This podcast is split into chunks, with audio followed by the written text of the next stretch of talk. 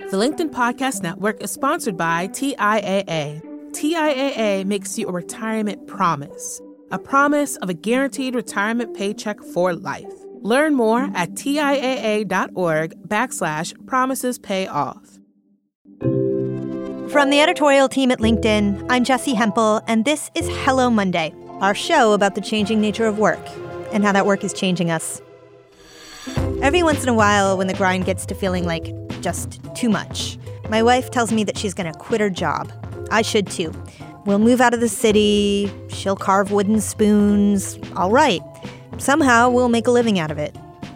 You maybe have some version of this yourself. And for most of us, it feels like a fantasy. But then you meet someone who just nails it, goes for it. My guests this week are Matthew Swanson and Robbi Behr. They write children's books, books that maybe your kids have read. Matthew does the words, Robbie does the pictures. Ten years ago, they ditched the grind and moved into a barn in small town Maryland. In the time since, they've started two small presses. They've published more than 60 books, and they've had four kids. Now they're plotting a new adventure. They're getting ready to drive across the country in a school bus. Robbie and Matthew have made an unconventional life work over and over. Here's how they did it. Our goal was very modest. We did not want to publish our books. We did not expect to make money. We just wanted to make them. And to make sure that we did make them, we set ourselves the goal of making 10 that year in a subscription service. So we sent out a first book that we made called Facial Features of French Explorers to about 80 friends and family and said, hey guys, if you give us $50, we'll send you nine more books this year. And when we say books, these are just like little zany chapbook kind of things. Yeah, they were uh, tops like 30 pages. Well, thought they were going to be a lot less um, high production value than they were, though. Immediately, we got incredibly ambitious, Yeah. and we made really much more sophisticated stuff than we thought we were going to. Not in terms of content, but in terms of the Production work. value, Yeah, yeah. yeah. So, what happened after a year? You stayed? We did stay. Two yeah, things we, happened. Right. we didn't run out of money, so that was number one. And my boss from our company called me back, said, Hey, we miss you. Would you like to have some arrangement where you can work from home on a half time basis, keep having a predictable income, and have the Health time insurance. and space and energy to make your books? And that was everything. So we did not make money making books for the first 10 years of what we did, but we were able to support ourselves on my half time salary, living modestly. And I mean, this is one of the great secrets, I think, of success or happiness or fulfillment as a creative person is finding a way to liberate your creative product from whatever your bottom line is. And I know it's tricky and I don't want to be glib about it. We're really lucky that it turned out the way it did.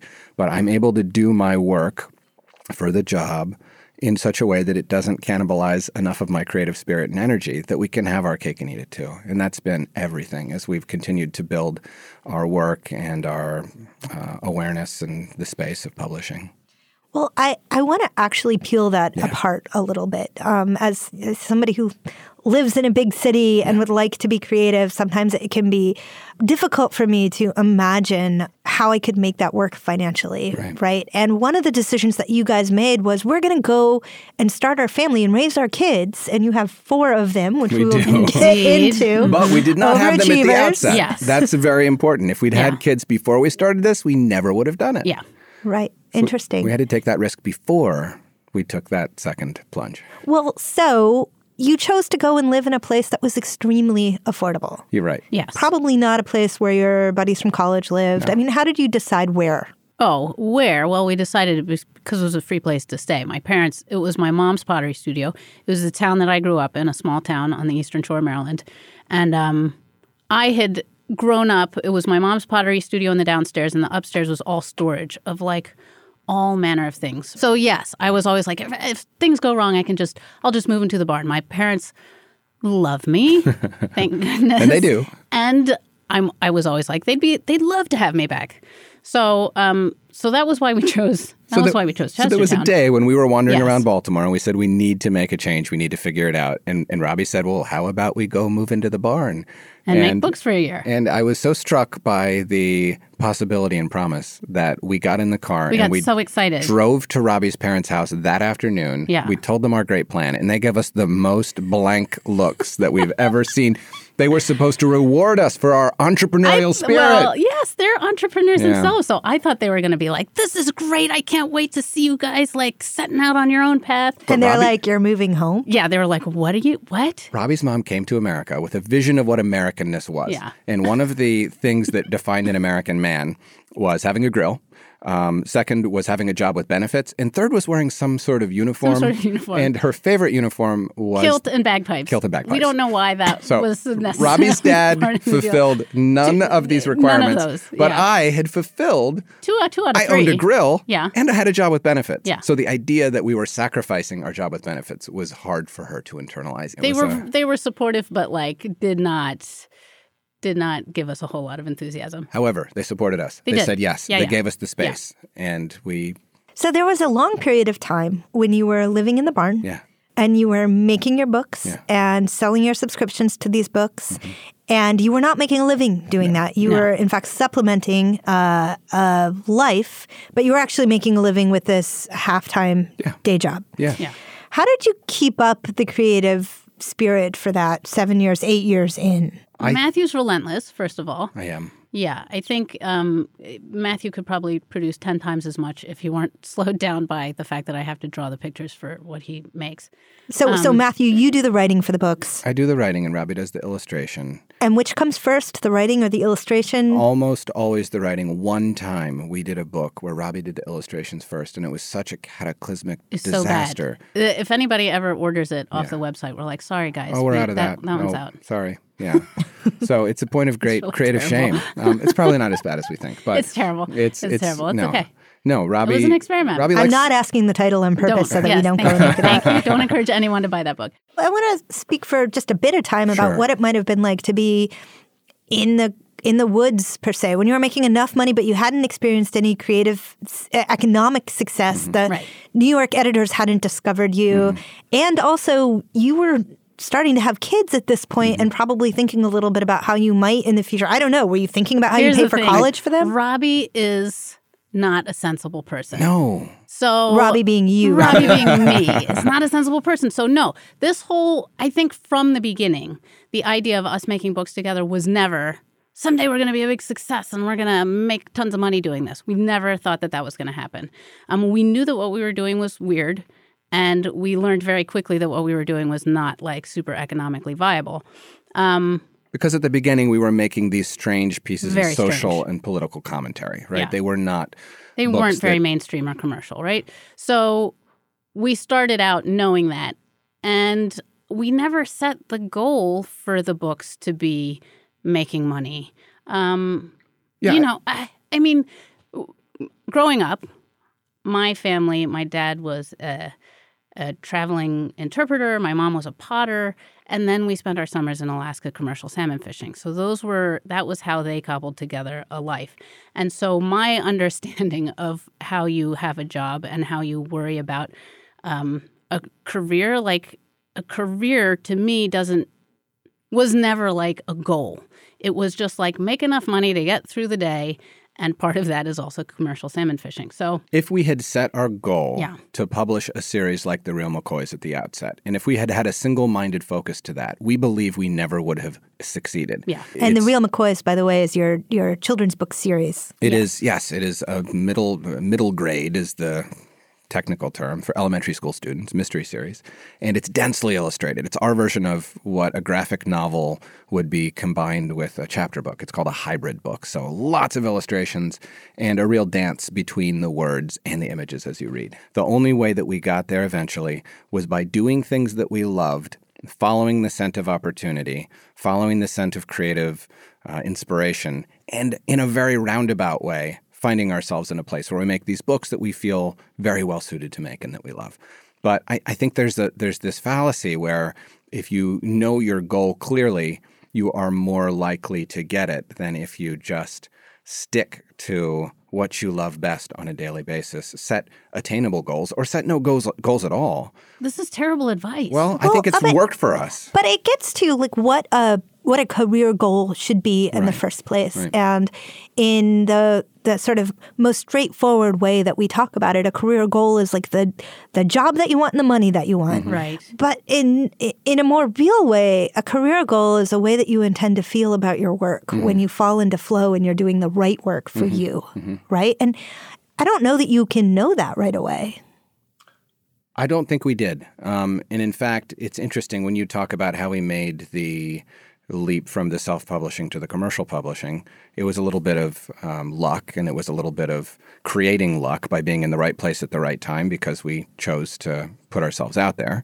We made books in the barn because we loved doing it, but then at a certain point we said we need to share these with the world. So we went to a show in Manhattan called the Museum of Comic and Cartoon Art Show which is every April. And it used to be in the Puck building downtown. I don't know where it is now, but a guy from Disney stopped by our table and bought one of our self published books. And he kept it in his office for two years. And two years later, he took it to a production meeting where a woman named Erin Stein, who then worked at Little Brown, was trying to make a certain type of book, which was a mix and match book. It's a very novel format where panels flip and your narrative recombines in ways that still allow coherence of the story, right? So she had a specific type of book she needed made. Jesse said, I met these people. They were nice to work with. Jesse being the, the, the guy, guy, who bought Disney. the book. Yeah. yeah. And that's how we connected for the first time with the commercial publishing world. We never pitched ourselves. We never tried to do that. There was this sort of happenstance, someone handing the right thing to the right person at the right time that so, led us. So they came to find you. Yeah, yeah, we got an email one day saying, "Hey, we saw this book that you made. We're trying to make a book like that. You want to make a book like that with us?" So and, do you feel like you got lucky? Oh my gosh, yes. But we had to be there at that show. We had to show up at the show. We had to pack all our boxes, set up our booth, put the books out on the table for him to have come to the table and found the book. So in that way, we were lucky that he was the one who found it and that he held on to it and he thought of it when he went to that meeting. But we made the first piece of luck, which was him being able to find it, right? So from the start, we have sort of made sort of a mission of accepting every single opportunity when it came to these books, right? In part because we knew we didn't have to make money on them. The books paid for themselves because they were subscription based. So, like anytime, you know, we did all kinds of crazy stuff. We painted murals. We um, we had a line of apparel. we produced four children's albums. We had a letter. You press. produced four children. We, we produced, we produced for, children. children. That yeah. was like that was not part of the plan. We ran a letterpress studio for a couple of yeah. years. Um, we just yeah, go ahead. I think though that when we talk about well, you can do it too. Mm-hmm. You just have to be willing to like uh, tighten your belt and you know live on a little bit less. That that assumes a a certain amount of privilege, and in part sure. because people aren't willing always to do the things that are required to live on a little bit less.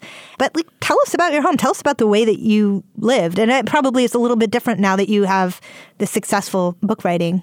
It it is and it isn't. I think the thing that typifies it the most, at least for Robbie, is that in order to turn off the lights in one of the rooms in our house, you have to reach with a four foot stick across a big pile of old pottery stuff to toggle the switch on and off.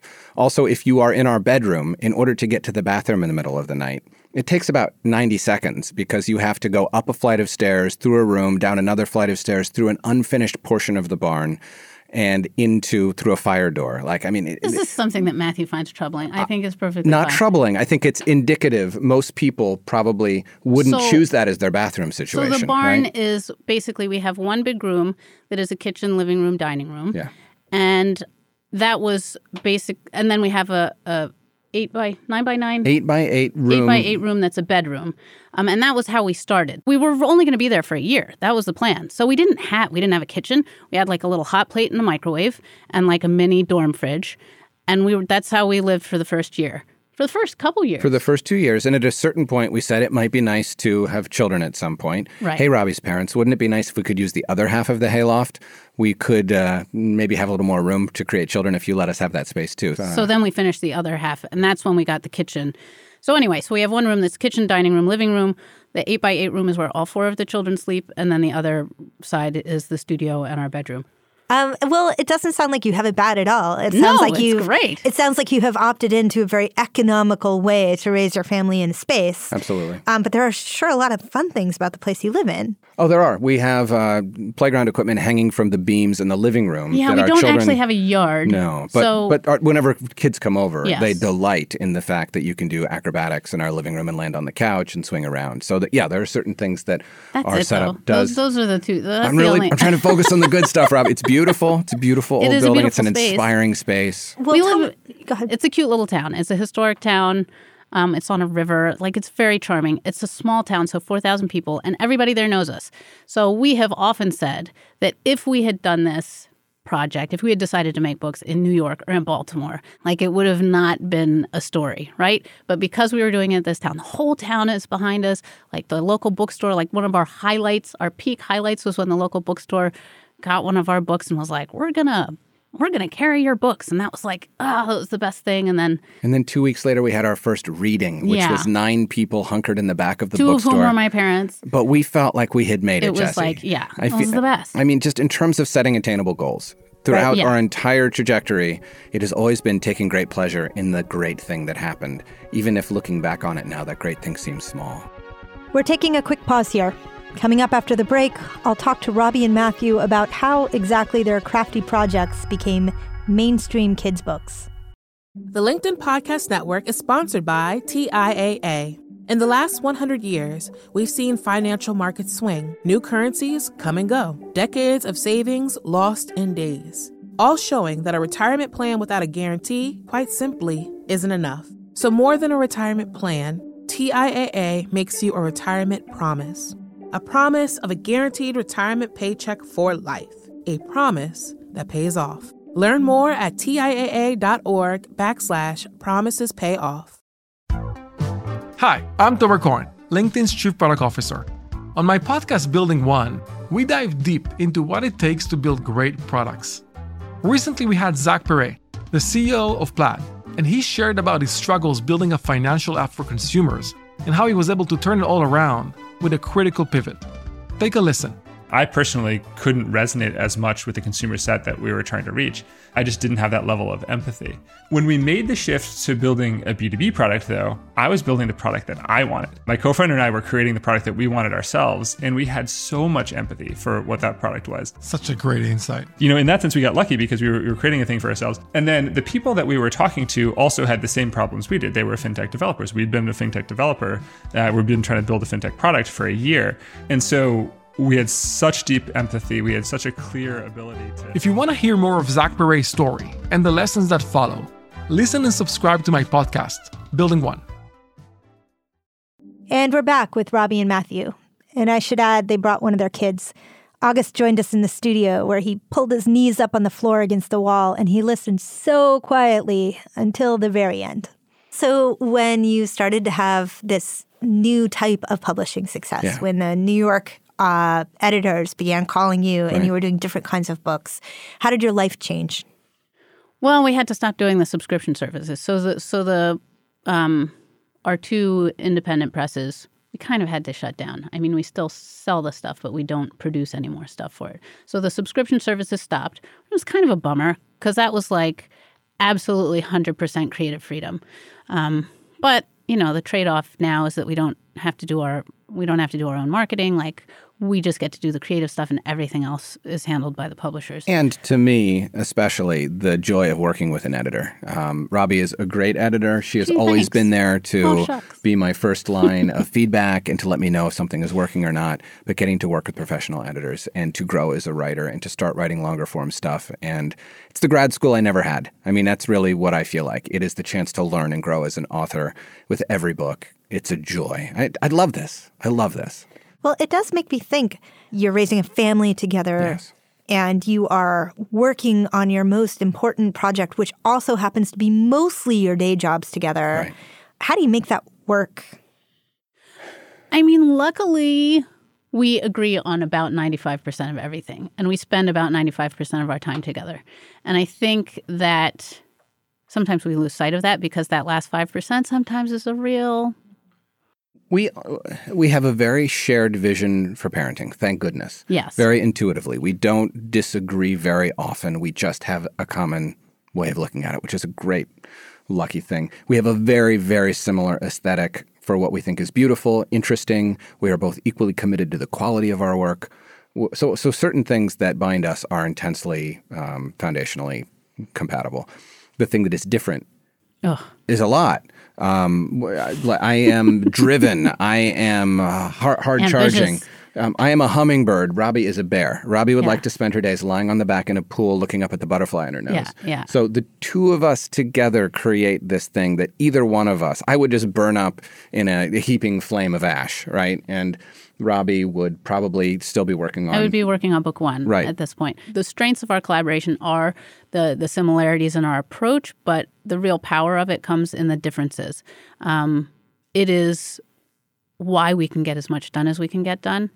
I am a slow and steady details person, um, and Matthew is goal oriented and like pushes things through to get them done. So anything that needs a lot of energy and speed, that turns out to be Matthew's job. And anything that needs like actually to have careful attention paid to details, that's my job. How do you balance childcare? What does it mean to each of you to be a working parent? So- we ignore them a lot of the time. Luck, luckily, the kids are um, pretty self sufficient. They have each other. They're very creative kids. They are very imaginative kids. Um, it kind of depends on who's busy at a given time. If I'm working on the draft of a novel, Robbie's going to be more in the driver's seat on the parenting front. Right now, she's working on illustrating a new book series we're working on. And so I'm doing the lion's share of that. So we switch off. One of the things that I think is indispensable if you're going to be a creative person trying to build a life around it is having some sort of ongoing support service, some sort of deeply empathetic someone to turn to who can lift you up and give you perspective at those moments when all is dark. Well, luckily, And- strangely enough, for us, it's each other. Yeah. And for whatever reason, we are like sort of the rhythm of our creative lives is that if Matthew is down, I am up. And if I'm down, Matthew's up. And so Without somehow fail, Jessi. Without- yes. We so I know don't it's- have bad days at the same Yeah. time ever. ever. How do you do that? It I is- don't know. m- It is mystical, Yeah. and it is a big part of why it works. Yes. Is I almost sometimes if I see Robbie's having a bad day, I'm like, all right, this is going to Yeah, be a good day. it's gonna be okay. But We'll- we, yeah. we lift each other up. Yeah. You need someone to carry the flame on Yeah. any given day. So you have the Real McCoys. Mm-hmm. You have this new book series that you're working on that will come out with two big books next spring. Mm-hmm. Yes. And you're also getting ready for, okay, this is my read on it, but kind of a crazy year where you're going to Yes. essentially live in a school bus. Yes. Not essentially, actually. Actually Yes. live in a school bus. Yeah, so this has kind of been a dream of ours for a long time and it's finally we're we're finally making it happen. So the idea is that we were going to we had we bought a school bus, a 24 foot schoolie. sort of mini school Yes, bus. like How does one buy a school bus? It's Oh. crazy. You just go online and there's There are forums. yeah, And there's lots can- of questions and videos. This is yeah. a whole subculture. Yeah. We are not your typical demographic for the subculture. We're sort of uh, interlopers. dilettantes. Yeah, Yeah, in the okay. subculture. But we have a guy who's fascinated and game to do the renovation, who's Yeah. all all in on the research. And when you say do the renovation, trick the school bus out so you can live in Yes, it. He's going to put a second story on the school bus, Jessi, so the children have a place like to a little pop up tent. Yeah. Is it going to be bigger than the barn? No, no, it's a very small school bus. it, it- I think one would reasonably acquire a larger school bus for all these people. But I don't want to drive around a giant school bus. No, no, so it's just a not. mini school bus. So the plan is we are going to spend the 10 months of an academic year covering all states in the lower 48, visiting schools serving high poverty communities in all 50 states, giving away at least hopefully 25,000 books and hopefully a lot more if we can raise more. And while we're going, also try to inspire philanthropy by getting people invested in giving to the schools that we are visiting in other ways, buying classroom supplies, buying playground equipment, trying to just build an awareness of the profound need in our nation's public schools, the profound inequity. I just think people don't know how much in their own communities Right. there are schools. It's a local problem as well as a national problem. So, um, so yeah, the plan is that we're going to travel the whole United States doing that for a year. and, So- then, and then then go oh, to and Alaska. then go to Alaska. and do our fishing. right. Which you do every summer. Which we do every Correct, summer. yeah. So, um, so this is really a, a project that's going to start a year and a half from now. Yes. And you're already planning it. You already have the school bus. You're so certain that it will happen, even though you don't quite have the money for it yet. This is how And we you- do everything. Didn't you, Robbie say something about Robbie's ridiculous earlier? um, again, I'm sort of riding on Robbie's belief in us and in the mission. I have gotten infected with Robbie's way of thinking. I just things. sometimes believe things. Yeah. And, And you'll have at the time an eighth grader, a sixth grader, a fourth grader, and then a and smaller a four person. year old. yeah, yes. nice work. So, uh, thank you. Yeah. So, um, so they're all going to come along. Like, what are th- what are Heck they going yeah. to do for the year?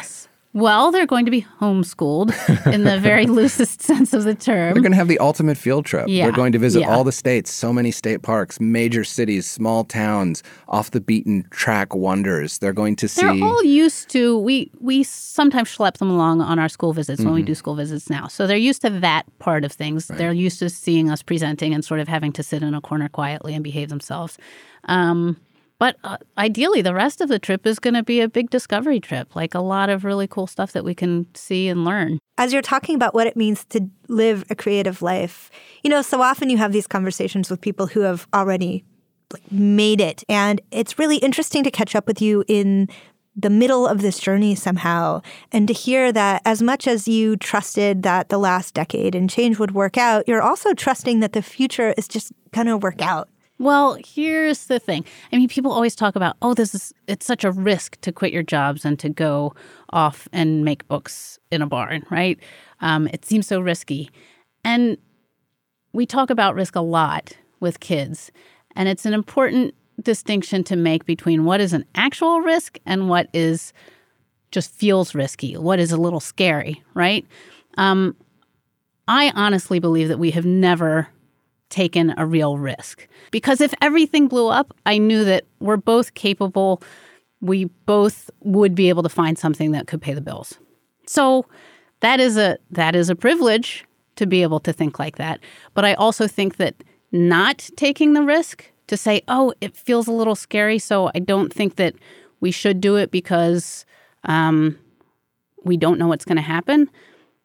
Like that's kind of spinning that privilege in the eye, I feel like. If you have the opportunity to do this thing, to take something that seems like a risk but isn't risky at all because you can always backpedal from it, then why not? Why not try the thing and see how it goes? Because if we hadn't tried it, look, this is a, the past 10 years have been something that neither of us could have even imagined. Many of our listeners may be thinking about projects like this that they might want to do at some point in the future. So if you know, if you knew then in 2006 what you know now, what would you advise yourself? If we knew how much work it was going Yeah. to be, we never ever would have done it. I think Yeah. we've had absolute blinders on to the effort. And I think the number one thing that you need if you're going to live a life like this is an absolute willingness to doggedly work for it.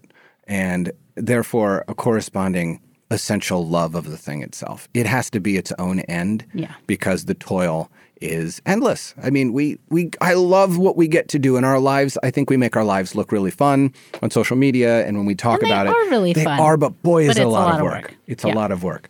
The other things I would say, very simple advice, but we talked about luck earlier. Luck is something that you can manufacture. Okay, luck is not purely happenstance. We have made our own luck through, I think, a couple of things. One of which is the willingness to work hard, but one of which is treating people well along the way. One of our favorite things to do is make people look good who take a, a risk on us, who, who take a chance on us. We love it. Whenever anyone gives us an opportunity, we want to deliver on that opportunity 500%. Don't be an asshole. Don't be an asshole. Yeah. Okay? I mean, you deal with humans in whatever you do. And coming to whatever work you do with open heartedness and generosity creates luck in the aftermath. So I think that's part of what I would say is you're going to work really hard, be good to the people who give you opportunities, and um, try everything along the way. Thank you. You're welcome. Awesome. Again, that was Robbi Behr and Matthew Swanson. Their new book series, Cookie Chronicles, will be published by Knopf Books for young readers in the spring of 2021. And that brings us to a question for you, listeners. What's the one thing that you would do if you could quit your job and start all over tomorrow? I'm talking no limitations. Write to me at hellomonday at linkedin.com or post on LinkedIn using the hashtag HelloMonday. I'm really psyched to share some of your stories on an upcoming show. And now that we're back in production, you can help us. Please rate us on Apple Podcasts. It takes two seconds and it helps new listeners find the show. Hello Monday is a production of LinkedIn. The show is produced by Sarah Storm with help from Madison Schaefer. Joe DeGeorge mixed our show. Florencia Iriondo is head of original audio and video. Dave Pond is our technical director. Maya Mangini and Victoria Taylor make the wheels on the bus go round and round. Our music was composed, just for us, by the mysterious Breakmaster Cylinder. You also heard music from Poddington Bear. Dan Roth is the editor in chief of LinkedIn. I'm Jessi Hempel. See you next Monday. Thanks for listening. August, at one point in your life, you told me that you wanted your job to be the person who hugs other people when they needed hugs. Is that still your life's ambition, or have you thought of anything else that you'd like to do at this point? That's probably not what I'm going to do, Yeah. but um, I still probably am gonna give people hugs if Yeah. they need a hug. What would you like to do for the rest of your time? I would like to be a video game designer. Nice. Ah. Nice. Well, one thing is you could have a lot of jobs. Like you could be a fisherman, game designer, hug giver, zookeeper. Maybe. Except that zookeeper will be about a 1.0% chance I'm going to be that. Okay. Oh man. Well, Jess, Jessi's just trying to throw out the options, but yeah, Just however want a lot unlikely. of options. Yeah. Want a lot of options. Uh, well, thank you very much.